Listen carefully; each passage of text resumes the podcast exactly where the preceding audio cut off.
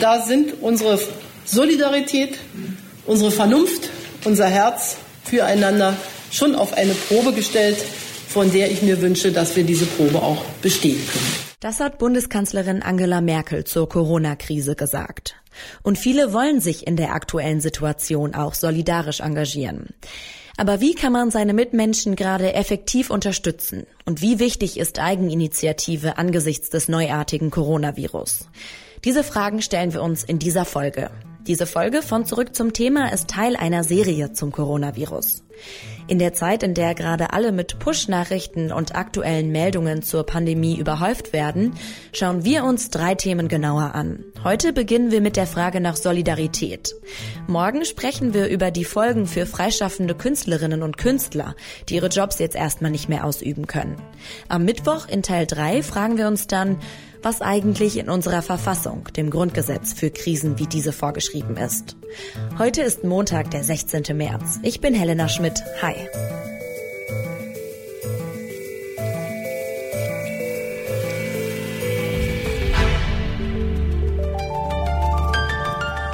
Zurück zum Thema. Damit sich das Coronavirus nicht weiter ausbreitet, wird das öffentliche Leben in Deutschland nach und nach zurückgefahren. Die verantwortlichen Stellen raten unter anderem, wenn möglich, von zu Hause aus zu arbeiten. Virusforscher empfehlen, den Kontakt mit Mitmenschen so gering wie möglich zu halten. In diesem Zuge schließen auch Schulen und Kitas. Was bedeutet das für Eltern mit einem Job, den man wirklich nicht von zu Hause erledigen kann? Roman Schulz vom Landesamt für Schule und Bildung in Sachsen sagt dazu, wir wollen nicht, dass die Krankenschwester, der Krankenpfleger, der Arzt, der Rettungswagenfahrer, dass die nicht auf Arbeit können, weil die zu Hause ihre Kinder betreuen müssen. Und da gibt es, äh, da sind wir jetzt aktuell dabei, wird es an den Grundschulen ein Betreuungsangebot geben für die Schul- und für die Hortzeit. Aber wie sieht es für andere Eltern aus, die nicht in einem sogenannten systemrelevanten Beruf arbeiten, aber dennoch auf ihr tägliches Einkommen angewiesen sind? In diesem Fall sind sie auf bürgerliche Solidarität, auf Hilfe aus Familie und Nachbarschaft angewiesen. Ohne die Unterstützung aus der Bevölkerung und den Privatinitiativen ginge es eigentlich gerade nicht. Das sagt auch Roman Schulz. Natürlich brauchen wir die Unterstützung der Bevölkerung. Die Kinder sind ja nicht Kinder der Politik und Kinder des Staates, die Kinder sind ja die Kinder von Eltern und von Familien. Wenn wir von dem Schließen von Schulen reden, dann sind natürlich, und das weiß ich bei aller Härte, also ich habe selber zwei Kinder, dann sind natürlich die Familien gefordert und das ist eine Herausforderung. Aber wir können es ja uns äh, jetzt nicht anders raussuchen. Die Entscheidung ist so gefallen und wir wir müssen jetzt sehen, wie können wir die äh, so bewältigen, dass die Beeinträchtigungen nach Möglichkeit minimiert werden.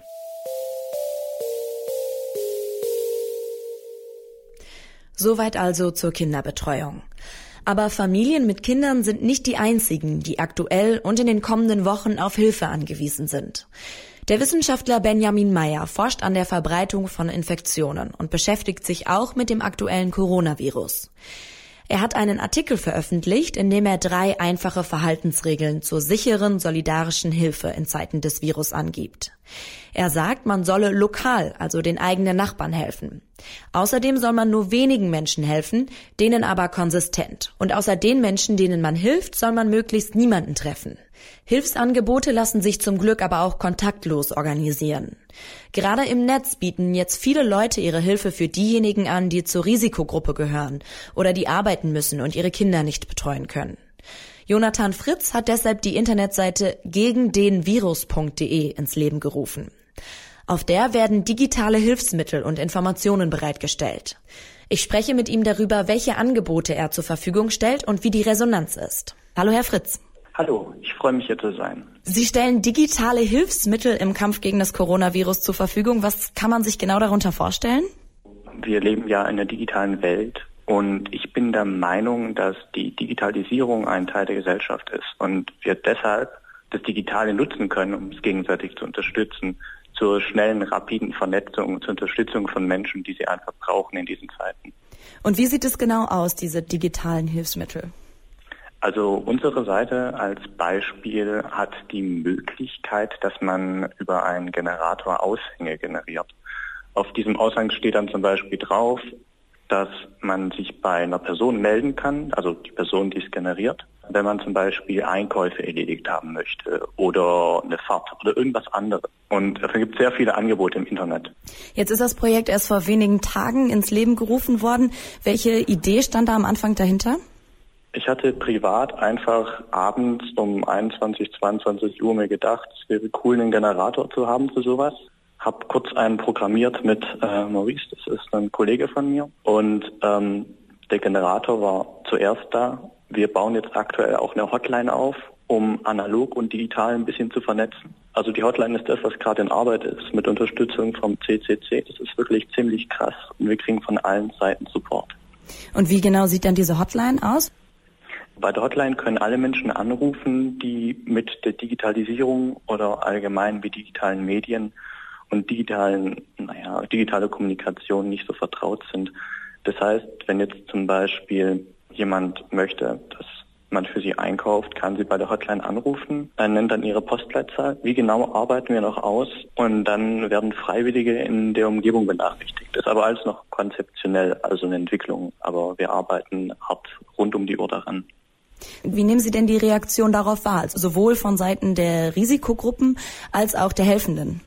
Also äußerst positiv.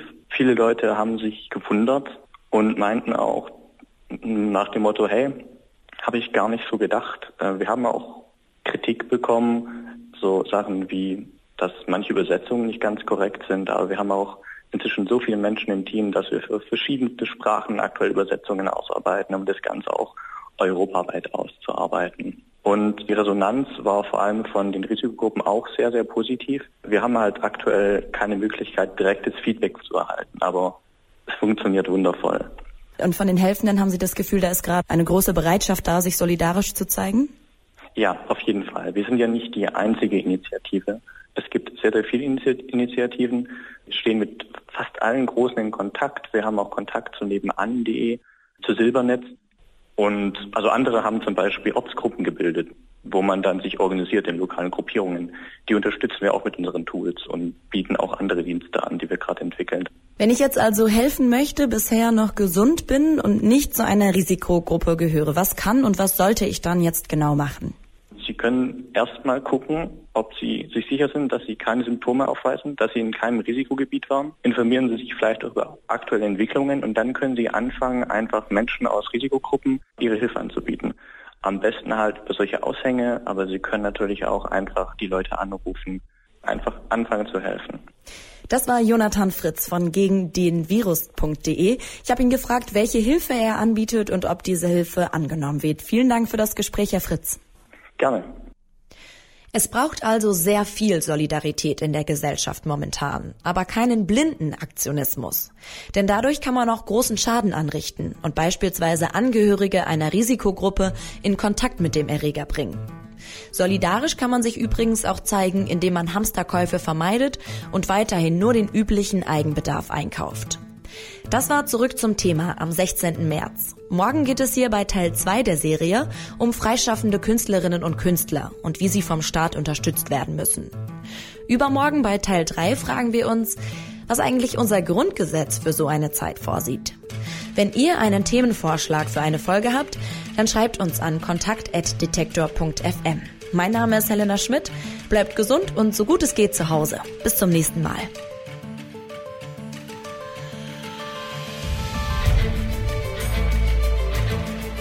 Zurück zum Thema vom Podcast Radio Detektor FM.